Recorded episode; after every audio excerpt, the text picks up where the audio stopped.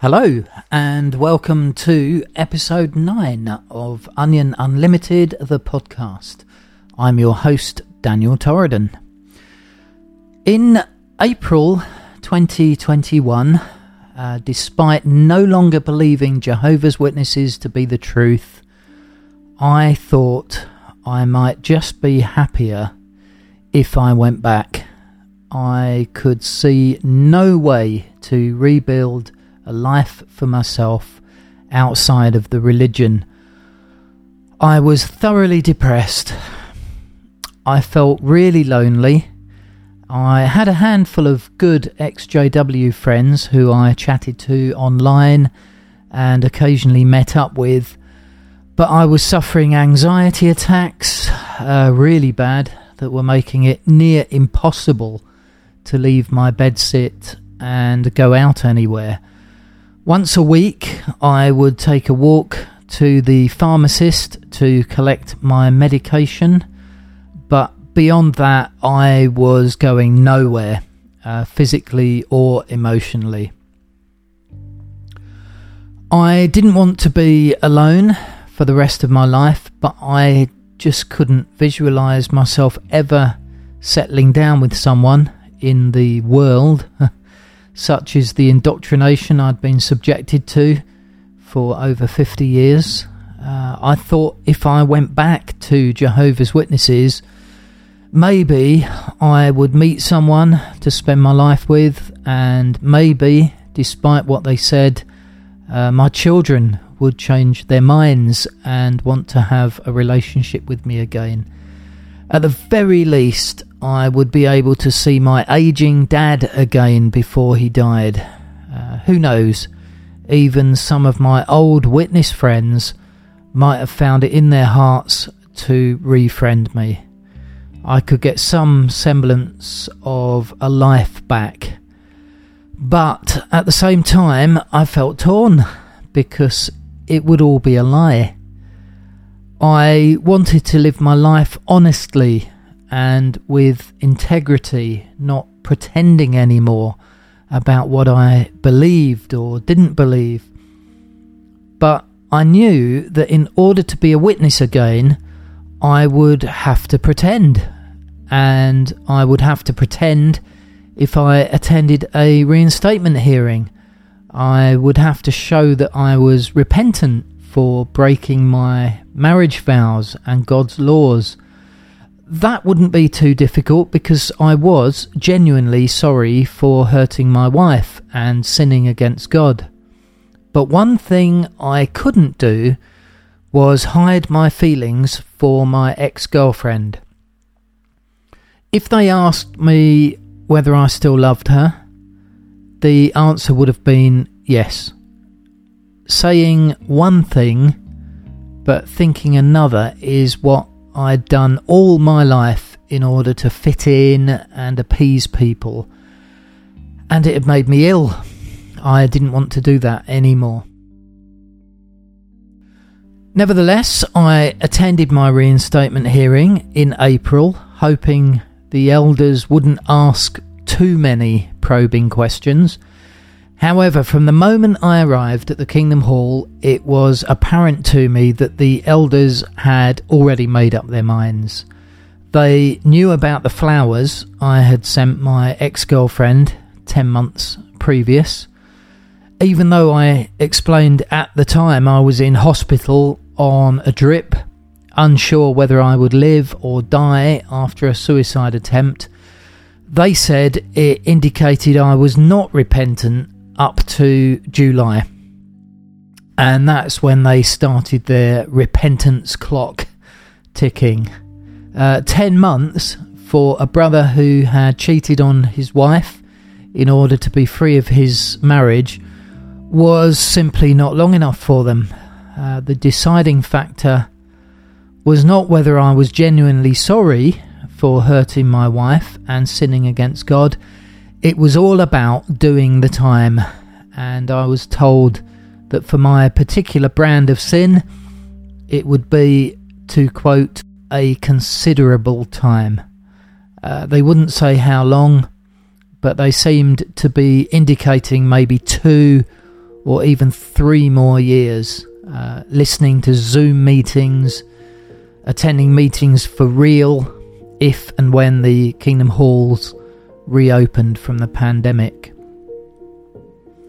One of the elders seemed to get a kick out of telling me several times that even if I was reinstated, I would never serve as an elder again. That was the last thing on my mind. But it made me realise it was all about control. Uh, these guys were loving the power over me. They had the power to, at the click of their fingers, deny or allow my re entry into the congregation, and with it, my relationships my dad, my kids, maybe, my friends. And I realised that even if they did approve me for reinstatement, they would continue to hold power over me moving forward. They would decide when I was good enough to be allowed to answer at meetings or pioneer or give talks from the platform. They were and would be my judges possibly for the rest of my life. Yet, who was giving them this authority? They would claim God, that they were appointed by the Holy Spirit and by the governing body. Um, a governing body I believed to be apostate, antichrist. The only authority they had over me was what I was giving them. At that moment, my inner voice, barely noticeable at first, said, Enough. But then it grew stronger. Enough. And stronger still. Enough. And then I stood up physically but also emotionally and mentally and spiritually. And I said out loud, Enough, I'm not doing this anymore. And then I turned my back to them and I walked straight out of the Kingdom Hall, never to return again. When I arrived home, I sent an email to the elders and to my witness friends and family. This is what it said The organisation is not the truth, Jesus is, citing John 14, verse 6. The governing body has turned Jehovah's Witnesses into a cult. See the BITE model. 607 BCE and 1914 AD are false teachings. The governing body knows this but perpetuates the lie because their self appointed authority depends upon it. In 2013, they acted presumptuously and seized ultimate power over Jehovah's Witnesses by claiming that they were the faithful and discreet slave. The governing body now sits in the temple of God, publicly showing itself to be a God. They are apostates and idols. They enforce compliance by means of disfellowshipping, which is a barbaric, abusive, unscriptural practice that violates human rights. They accuse genuine anointed Christians of being apostates when all they are doing is endeavouring to worship the Father with spirit and truth.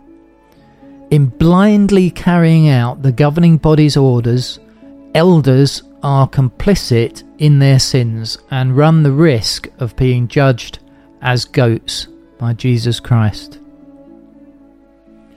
Matthew 24, verse 45, is a parable told by Jesus to instruct all Christians to be faithful and discreet. To please God, individuals need to get out of her organized religion, including Jehovah's Witnesses, if you do not want to share with her in her sins. Then I finish by quoting 1 Corinthians chapter 7 verse 23 You were bought with a price. Stop becoming slaves of men. I received two replies to my message. Uh, one from an old witness friend who told me, Go enjoy your short, sad, deluded, lonely, narcissistic life. And then added, If you ever try to message me, my family, or friends ever again, I will get an injunction against you. The other was from my dad, whose last words to me were, I'm choosing my faith over your apostasy. After deciding not to return to Jehovah's Witnesses, I sought the help of a professional abuse counsellor. Uh, she was wonderful. She confirmed that my life has been a series of one abusive situation after another, relentless bullying at school, sexual abuse by my teacher, a 14 hour judicial interrogation that broke me, a marriage where I was constantly walking on eggshells, and most significantly, she told me that my depression breakdowns, and even my suicidal feelings over the years were all normal reactions to physical, sexual, mental, and emotional abuse. I'm not perfect. I've made my share of mistakes. I married someone I didn't love, which resulted in us both being unhappy. I allowed myself to fall in love with someone other than my wife I then lied to my wife and hid my actions from the elders. I pretended for years to believe things I didn't believe. I even shunned my two disassociated children. These are the things I've done that I'm not proud of, but I do wonder how many of those things would have never happened if I hadn't been raised in a cult. Now, 35 years after my baptism as a Jehovah's Witness, at the age of 52, I sit here knowing for certain that Jehovah's Witnesses is not the truth. Jehovah's Witnesses is a cult.